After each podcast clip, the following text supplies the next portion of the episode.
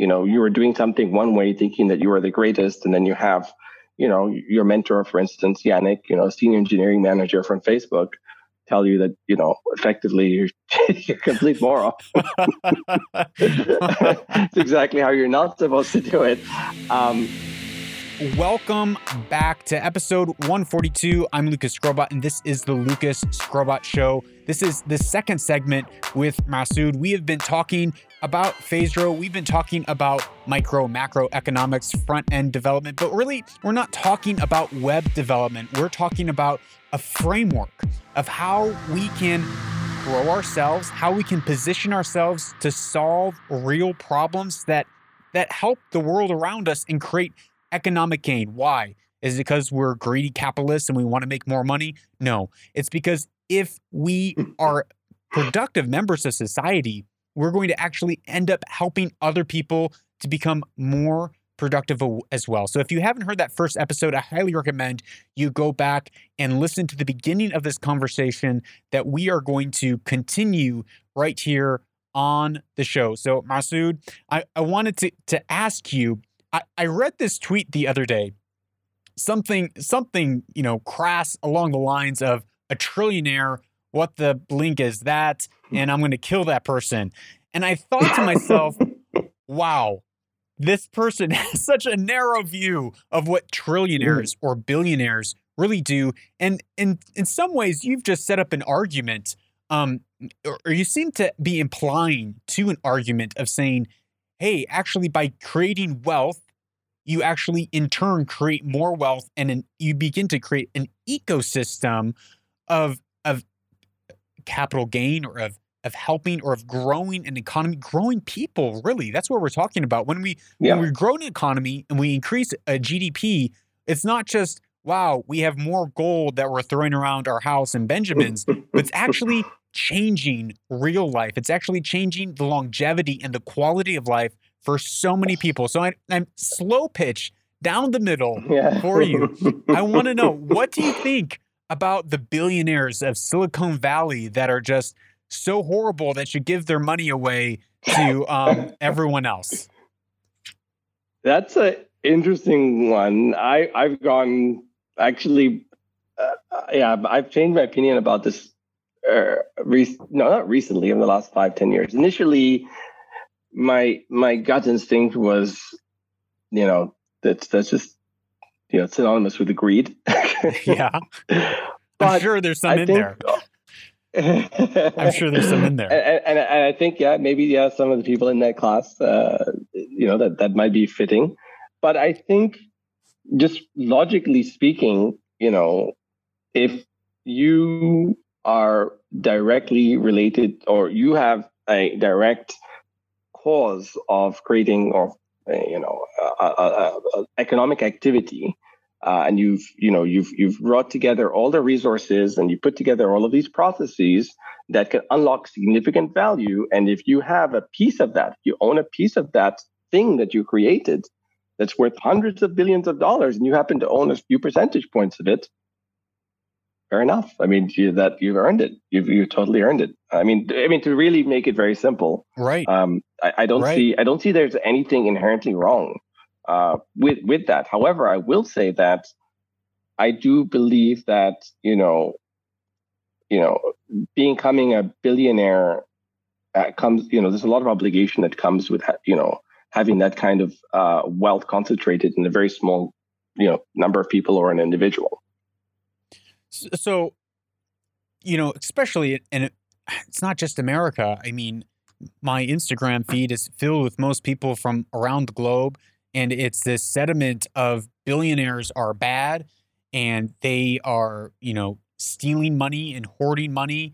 And we need to steal, you know, Robin Hood, we need to steal from the poor and redistribute wealth across the globe and or steal from the rich, sorry, redistribute wealth across the mm-hmm. globe and give you know to those in need. Um what is your opinion on on what is it that you know these tech startup companies in silicon valley or the thing that you're building what what does it actually do? What does jeff bezos actually do for global economy? How you know you're in this this VC world, which so many people say is so vicious and it's all about the bottom dollar, mm-hmm. but it it seems to be you're saying no. This is the way that I view that I'm actually able to leverage what the gifts and the talents, the God given abilities that I have to actually transform others' lives and transform a community. Yeah, I, I, mean, just look at the statistics, right? Most of the biggest companies that have changed fundamentally the way we live our life today are venture backed, right? For good or for bad, you know, Amazon, Facebook, so Alibaba, now, so now when you Tencent. Say, I'm going to interrupt you. Now, when you say change our lives today, like, quant, like qualify that or quantify, you mean like I'm able to order something and, you know, I don't have to wait, or it's changing people's lives because they have jobs, they have a, a means of income? On both on both ends of the spectrum on both ends of the spectrum. You know ultimately as you said earlier and i really believe that all of what we're trying to do here ultimately the purpose of the economy is to create win-win outcomes that result in higher quality of life for everybody. That's to me fundamentally what all of this is about. Uh, and so that that happens on both ends of the spectrum. So if you venture back something like tencent or ali uh, you know alipay or alibaba right. or amazon even well then you know you create a higher quality of life because we're able now to essentially expand our time. Instead of wasting time or spending time doing monotonous things you can press a button have things arrive at your door and you can do stuff that I, you actually it. want to be doing. i love it. It's great. Uh, yeah.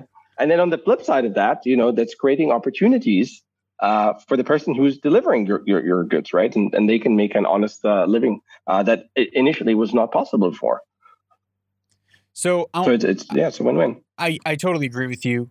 Of course, I set you up for that question, but I wanted to get that out there because because you're you're an example of that. You're you want to transform your society, and you're not doing it by, you know, going to government or going somewhere and saying, "Hey, give me money so that I can give it to someone else." But you're doing it by creating sustainable wealth generating um, businesses that are going to that are have this ecosystem where they continue to multiply and and uh, spread as it goes.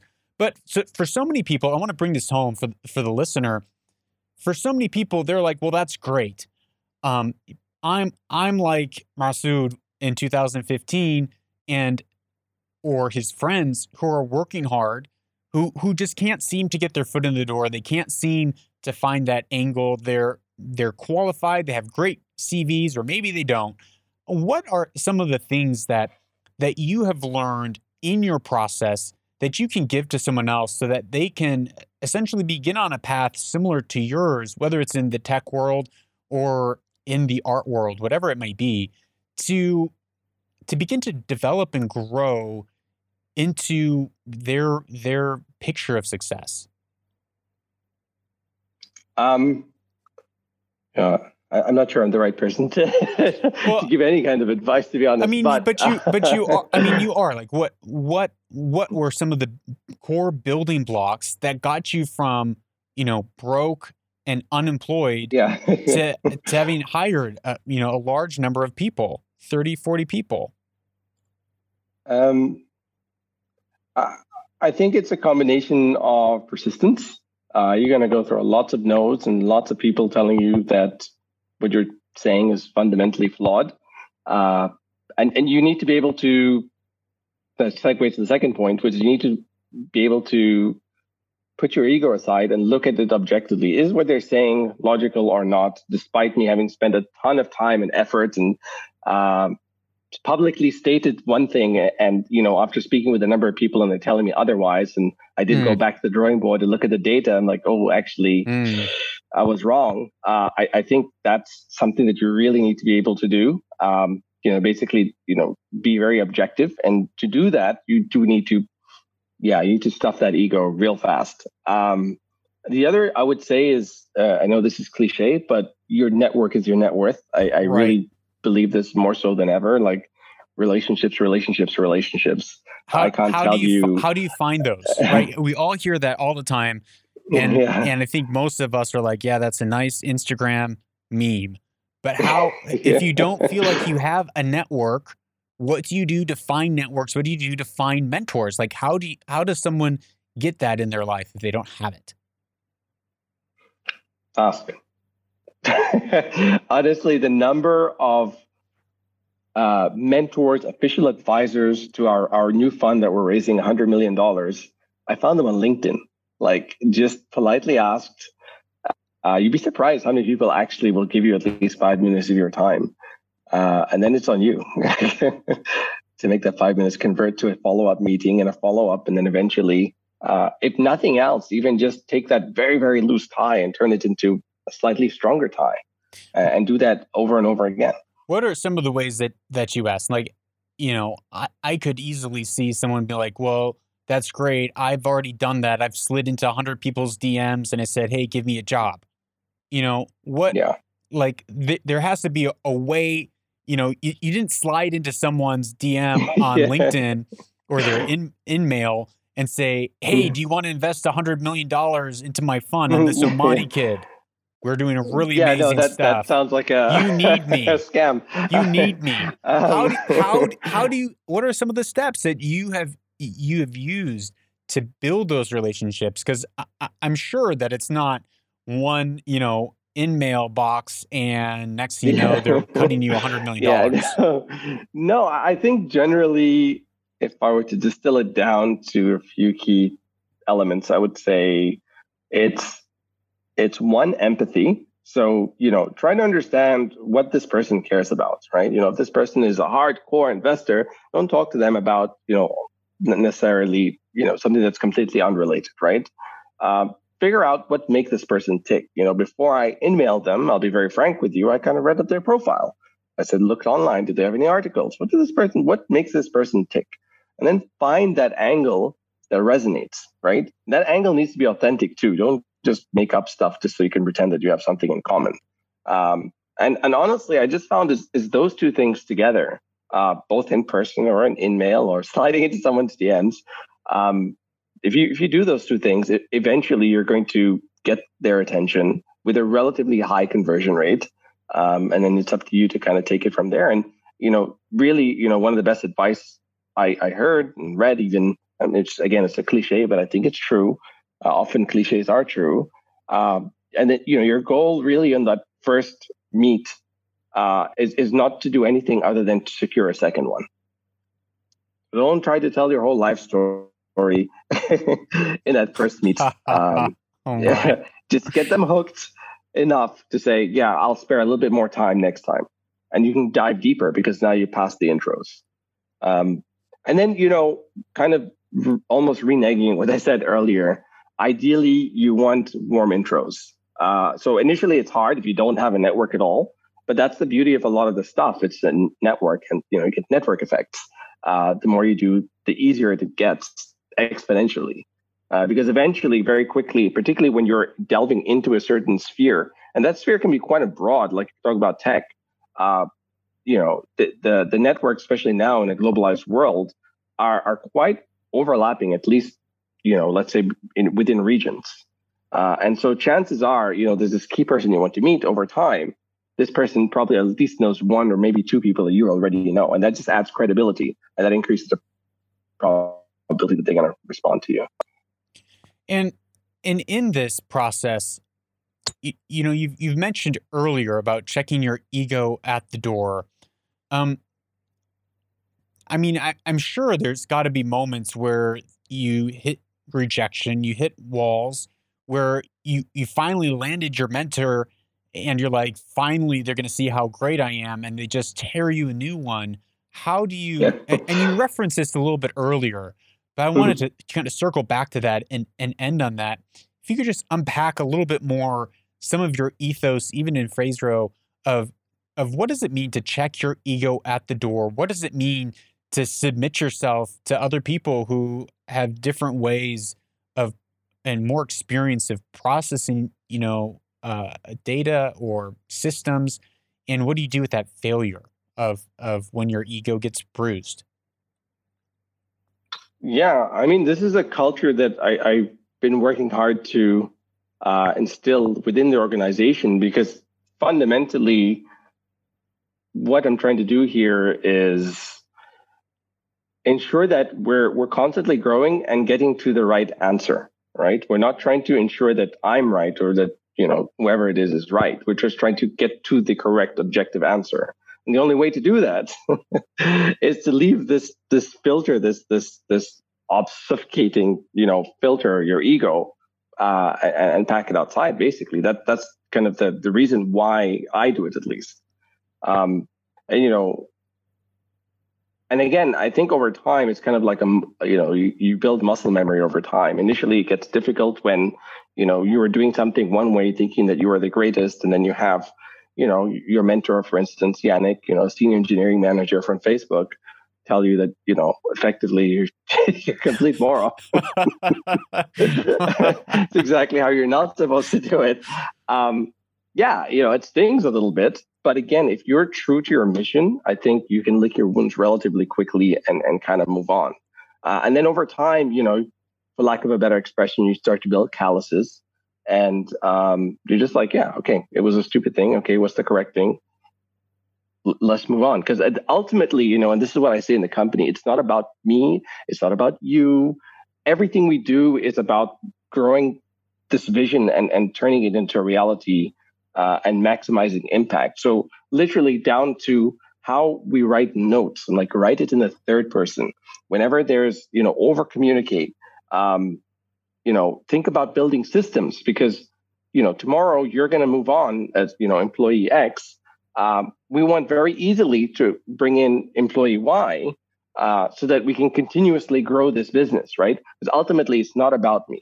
It's not about you. So even myself, I want to grow it in a way that you know, if I had to leave, the systems itself are so robust and in place that I can, you know, essentially replace myself with relative ease, and this company will not just sustain but continue to grow. Uh, so, like that's to me why I think checking your ego is like super duper important because it's probably one of the most selfless. It's the fundamental building block of like I don't know selflessness. I don't know. That's the I, I, I love it. I think you know w- one thing that you said is you know, we have to put aside our, like, I mean, our ego, put aside our pride, our desire to be right, and open up to, to the high probability that we are wrong in a lot of things in life. I, I've recently heard, um, you know, talking about marriage, you know, if I, if I thought that I was right 100% of the time, in even 99% of the time in my marriage, what would that say about my ability to choose a mate. Wait, you're saying that I decided to choose someone that I thought was fundamentally wrong a hundred percent of the time. Yeah. Wow, way to go, Lucas! You dumb, you yeah, stupid. Yeah, right? So it's like opening ourselves up to the fact that, like, wait, okay, I'm I'm probably wrong a lot. You know, probably more than 50% of the time when you have more than one per other person in the room. Even when you're by yourself, you're wrong a lot. And so I think mm-hmm. realizing that okay, we want to get down to the the truth that the the right answer that exists outside of my POV, outside of my opinion, outside of my feelings, right? So you know, ego what you're talking about is just wrapped up in feelings. It's wrapped up in our entitlements. Yes. It's wrapped up in you know our, our offense like oh i'm just so offended insecure- that yes absolutely even insecurities to a certain degree um hundred percent. It's it's it's a painful exercise, but it's necessary for for personal growth, and it's necessary for whatever your project's growth is. It and and vice versa. Like it will be a big part of the downfall if you don't get this in check relatively early. Yeah, and the the earlier the better. And um, it's it's definitely not easy. It's definitely eating humble pie.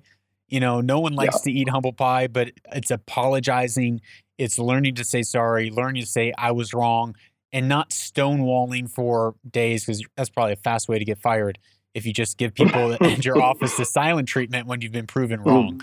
So, and then the other thing that I, I really loved, and it's kind of like a duh, no brainer, everyone says it, but it's so true. It's building systems. Um, and I think that is way more, I mean, for me in my life, that is way easy to say and way difficult to do. Mm. We have time for one last one last, you know, spurt of inspiration and wisdom from you. How if if someone has their their company or even their life, what is one one thing that they can do to actually begin to implement and build systems? How do we start doing that in our life? I mean, yeah, I, honest to God, I'm figuring it out myself. That's encouraging. I think, uh, yeah, yeah. I think, um, I think there, I think probably two things. One is start. I think a big part of you know doing something that's really daunting, something that you've never done before, um, or something you you know you think you might not be able to do, is just start because we have this tendency to over optimize and early on and try to perfect before we start and then we just never start. And this thing gets super complicated from day one and you haven't built a habit around it mm. and then you fail and you just kind of go back to the drawing board. So honestly one thing is like just keep it simple and just start. You know that it's not going to be perfect from day one and have this mentality that yes i want to get here okay and i'm going to start here and i know it's not going to be perfect but again, I'm going to check my, my ego as I go through this process and let the feedback from whatever the feedback might be, it might be a person, it might be data that tells me otherwise, and I will adjust course and, and, and understand that it's a journey. It's not this thing that you can just like drop one day and okay, now we have a system. And it gets exponentially more complex when you add another individual. So what you're saying is if you haven't started yet, don't sit at the drawing board and try to figure out some robust system that's going to be perfect and you're stuck at the drawing board trying to figure out your system for weeks, days, months, the rest of your life. Yeah. You're saying, okay, well, you know the action that you need to take. Screw your system, start action, action, action. And then yes. as those action builds up, you have these lines and layers and layers and layers. You can then distill that and say, once you've learned what you need to do, you can distill that into saying, okay, well, now that I've done it, I figured out what kind of works and what doesn't work and what's easier and what's harder. And then I can begin to put in, I can rough in a system. And as I work with that roughed in system, I can begin to fine tune that system. Is that right? Absolutely. Absolutely. It, it's the journey. Um, uh, that yeah that, that takes a lot of time and effort um, but you got to start because if you don't start then just, it's never going to happen basically um, and then of course you know the other the other element is um, obviously check your ego and and talk to people who uh, have done something similar before and, and learn from them that's always a useful thing to do i know a lot of people who um, again, because of their ego, are like, no, I'm not going to talk to someone and see how they did it. I'm going to build this thing from no, like it's already been figured out. Chances are, whatever you're trying to do, for the most part, fundamentally has been figured out already. Start there and then iterate over that and, and tailor to your specific requirements. I love that. Masoud, thank you so much for your time. And I'm finally glad that we nailed this yeah, time. Likewise. Some your advice is just so gold. Um, if it, you know those who are listening, please Look him up on LinkedIn. His his info's in the show notes, and his the website Phaze.ro is also in the show notes. I don't, Masoud, I don't think you're on Instagram. At least your company is, but I haven't found you. I'm you. Not. Yeah, I'm not. I'm a I'm yeah, I'm a recluse like that. You won't find me in, on social media that often, but I am on Twitter. But he is on Twitter, and I think you're single. Is that right? Uh, yes, but depends. Where's this going? I don't know, but but you know, no, I, have enough slide stress into, from the slide parents. into his DM on LinkedIn, or maybe find his mom and she can um you know set you up for a meeting greet or something like that. But uh, Masoud, thank you so much. Um, honestly, just thank the whole you. checking your ego, um, systems, and I, I think the overarching thing that I kept on hearing again was solve problems. How can you solve problems? How can you develop uh, mindsets and ways of thinking to be able to solve whatever problem comes your way. So thank you so much for being on the show. Absolutely.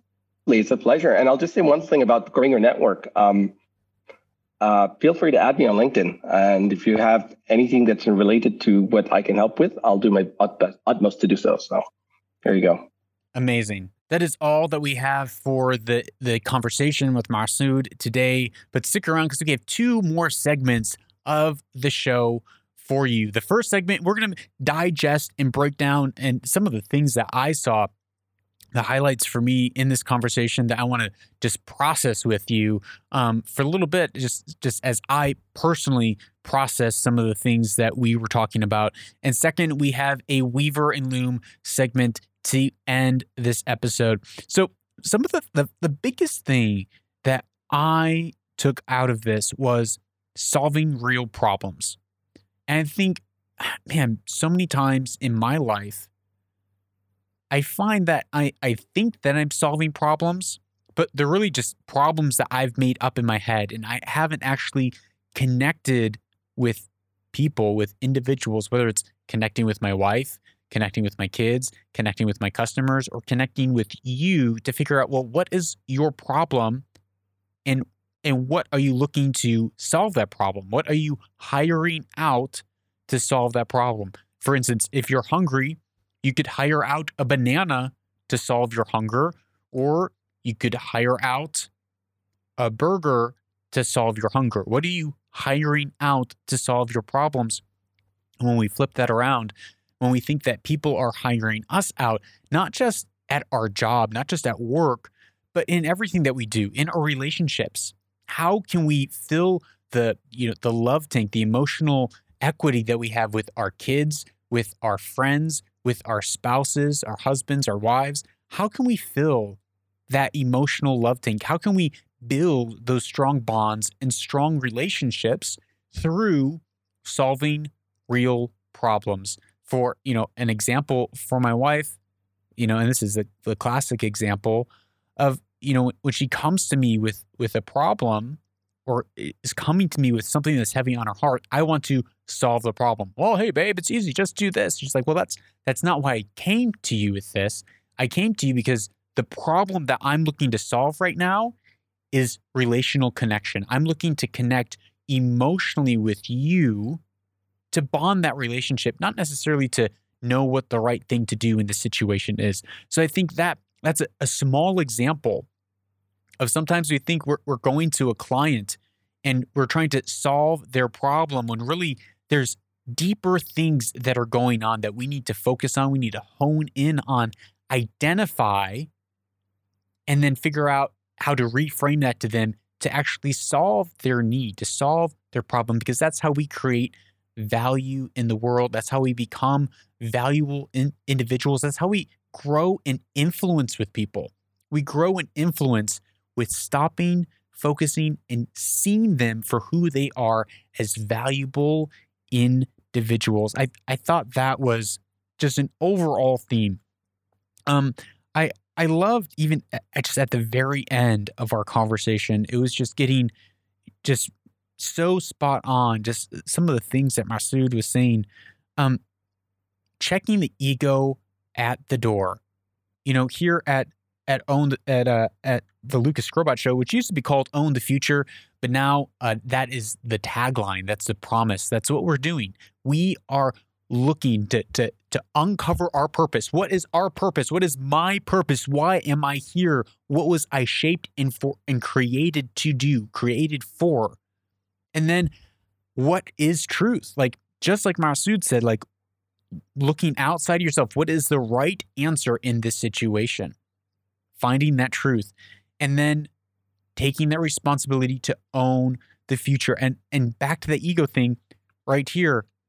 I don't know if you can see it, but it says hello. It's a little picture, a sticker of a name tag. It says, hello, my name is absolute nobody.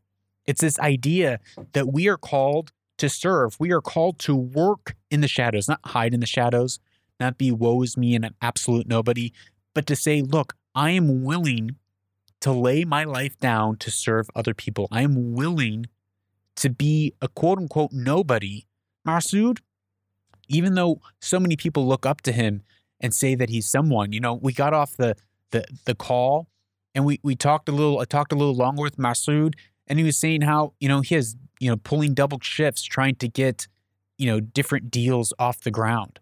Why is that? Because he's a servant. He is he's laid himself down to serve his employees, to serve his clients, to serve his investors. And when we realize that we have to check our ego and when we're we're growing in favor, when we're growing in leadership, when we're growing in influence, it actually looks like having more problems. having more people who aren't self starting, aren't self initiating, that we have to manage and grow and push them in the right direction. And so that checking that ego of not being above cleaning the floors, not being above doing the dishes, not being above the, the dirty, messy work that so many of us don't want to do, and not being above being wrong. Uh, when when Masoud was talking about about uh, networking, um, so good is just just such sound wisdom advice. I think so many of us, no matter what stage of life we're in, we want to grow our network, and many of us probably feel like, I mean, myself included, I'm like, well, my network has gotten me to where I am, but I want to go so much further with it. I want to take my network and expand it. How can I do that? Well, it takes time, it takes hard work. And and this exercise that Masoud was saying is, you know, he doesn't just randomly message people on LinkedIn, but he takes time, he reads their profile. He goes to their website. He reads their information there. And this is what I do. When when I'm looking to interview a guest before I ask if they will talk to me, I could spend one or two hours poring over their articles, poring over their publications, looking at their videos, and and finding, just as he said, what makes them tick. What are what are they chewing on? What's in their mind right now? And then how can I come at them at an angle that resonates with them? And then how can I solve a problem for them? How can I come into their life and and create a new opportunity, an interesting opportunity that they would find interesting so that it's not just a, hey, can I take from you? But how can I give to you as well? So when we're approaching people and working to build our network, always think of them in mind. What's in it for them? Because guess what? They're thinking, what's in it for me? And the busier these people are, the more important they are. They they have busy lives. They have they have responsibilities and they have a family that also most likely they have a family that also needs them and wants them around. So we're competing against a lot of different things. So if we can come in and be a blessing and serve and add value, that is that is really the best way to go to grow our networks and it's something that we need to work on on a daily and weekly basis if we want to actually reach our dreams. So many of us have really big, huge dreams, but we sit there just thinking that our dreams are going to happen.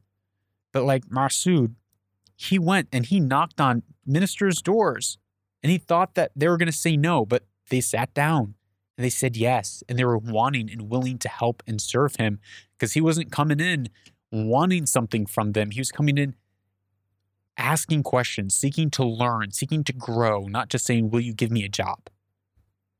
And so it's so easy to sit and just wait for things to happen, but they're not going to happen unless we take action on them. And that is what we do here. We are a, a group, a tribe of people who take action, who stand up and take responsibility. We are a tribe of people who look at the problems that we see in front of us, the things that keep us up at night, that bother us, the darkness that's in front of us and say, that darkness there, I think I have the courage to stand up against that darkness, against that suffering, and do something to change it. I have the courage within myself to face that beast, to face that dragon, to go into the belly and to come out with a solution, to come out with with with a, a way to solve and to conquer those fears, to conquer those beasts, to conquer that wickedness, evilness, darkness that is in the world. Because believe you me, it is in the world. And that's who we are as change makers. We find problems and we solve them. And that is how we're going to own the future. And that brings me to the last the last point from our conversation, which was the the point of learning and and he was talking about how we, we need to create frameworks frameworks to understand the world frameworks to to understand how to solve unique problems novel problems when they come at us And oftentimes we are looking for the right answer. We're just trying to gain lots of different projects, you know, as that one girl was doing. She was just signing up for random course after random course, hoping to find something that would stick. And sometimes we're in that place. I understand. Oftentimes I'm I can find myself in that place. But we have to go beyond that to say, okay, how can I develop a framework of problem solving? How can I develop a framework of analytical thinking? How can I develop a framework of seeking out and searching out truth, even if it costs me something. Because the searching out of truth will always cost us something because we have to give up all of our preconceived notions of what we think is true. And sometimes it costs us relationships. Sometimes it costs us, you know, fights because we, we decide to speak the truth. We decide to stand up for what's right. I mean, so many people across history have lost their lives because they have decided to stand up for truth. But that's who we are here. That is who we are here.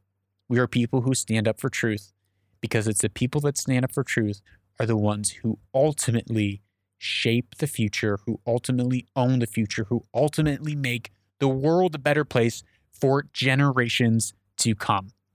And guess what? You are one of those people. So thanks for being with me. And right now, stay tuned for Weaver and Loom.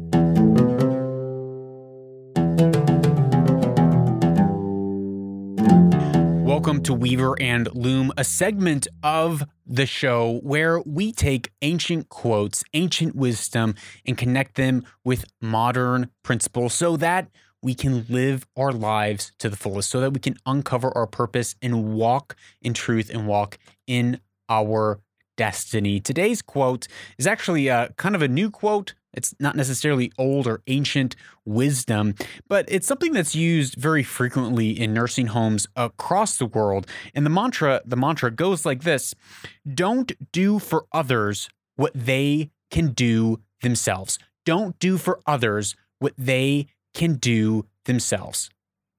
Why is this so important? Why is this thought, this this way of viewing the world so important for you and I as we move forward in the world, as we raise up employees, as we raise up our families, as we make decisions for our life. When we make decisions for people or when we do things for people that they are capable of doing themselves, it takes away their dignity. In nursing homes, this rule is just like a, a hard and fast. If someone is able to feed themselves, the CNAs, the, the nurses' assistants, certified nurse assistants, they actually allow them to do that. If they're able to go to the bathroom by themselves, they allow them to do that, even if the person struggles in it, even if they have a hard time. They do not strip the dignity away from that individual of doing what they are capable of. We as human beings, we need to do what we are capable of that gives us dignity, that gives us a sense of, of capabilities. And it, it goes the same with parenting. Um, our kids, you know, our, our oldest son, he's seven. He frequently he'll wake up, he'll turn on the stove, and he'll cook eggs for all all the family because he wants to. We've taught him, but he's capable of, of it. And we don't take that away from him. And we teach that to our kids. We teach our kids if you are capable of something, then you are going to be responsible to do it for your life. When in their conflict resolution, we are not continually interceding or stepping in to try to resolve fights between our boys. No, they are capable of that. If they reach an impasse where they're not capable of that, then they come to us and we help them. But why am I bringing this up, especially with today's episode where we where we talked a lot about mentorship. We talked a lot about checking our ego at the door. We talked a lot about how the private industry actually creates leverage to build up industries across nations. The reason I'm bringing it up in this episode is that so often, especially uh, the, this younger generation of millennials that that's beginning to turn towards socialistic ideas of saying, well, the government should help us. The government should pay off all of my student loans. The government should give me $2,000 a month. The government should give me a house. The government should fill in the blank. We're always pointing the finger at someone else, saying, well, it's their responsibility to take care of me. And what the, the progressive um, liberal left, the ideology of Marxism or of, of socialism is to pro- prolong adolescence, to push adolescence into the 20s and 30s and 40s. Why? So that people will be reliant on the government, reliant on the state as dad, as mom, as provider, rather than being self sufficient and self reliant. And so, for each and every one of us, the application point is saying, if if you are able to do something, do not let someone else do it for you. If you are capable, if you are able, if you are if you are able to work, if you are able to go out and provide, don't allow and don't stay in systems where you're where you're essentially having codependent relationships where you're relying on someone else and you're giving something else in return. That's what socialism wants. That's what Marxism wants. It wants this codependent relationship where the individual is completely reliant on the government and the government has power and control over the individual. So, my charge and my challenge to you is to evaluate one of the places in your life where you are capable of doing something but you are looking to someone else to solve your problems for you because you don't want to do the heavy lifting, because you are used to having other people do it for you.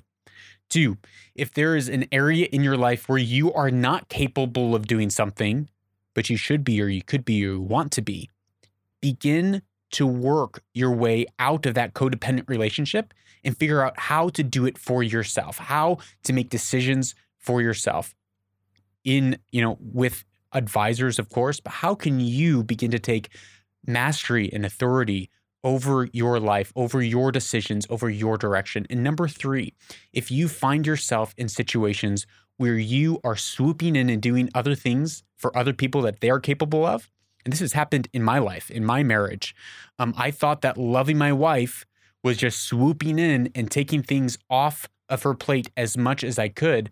And that actually created a power imbalance in our relationship where she felt like a child in the relationship. And she felt like I took power away from her because I was doing her responsibilities for her when she's not even asking me to. And it created a very unhealthy relationship for a season. And I had to come to that realization. But so my point being, if you find yourself doing things for people that they should be able to do themselves, but you're always swooping in to save the day, you're probably in a codependent relationship of some sort with that individual.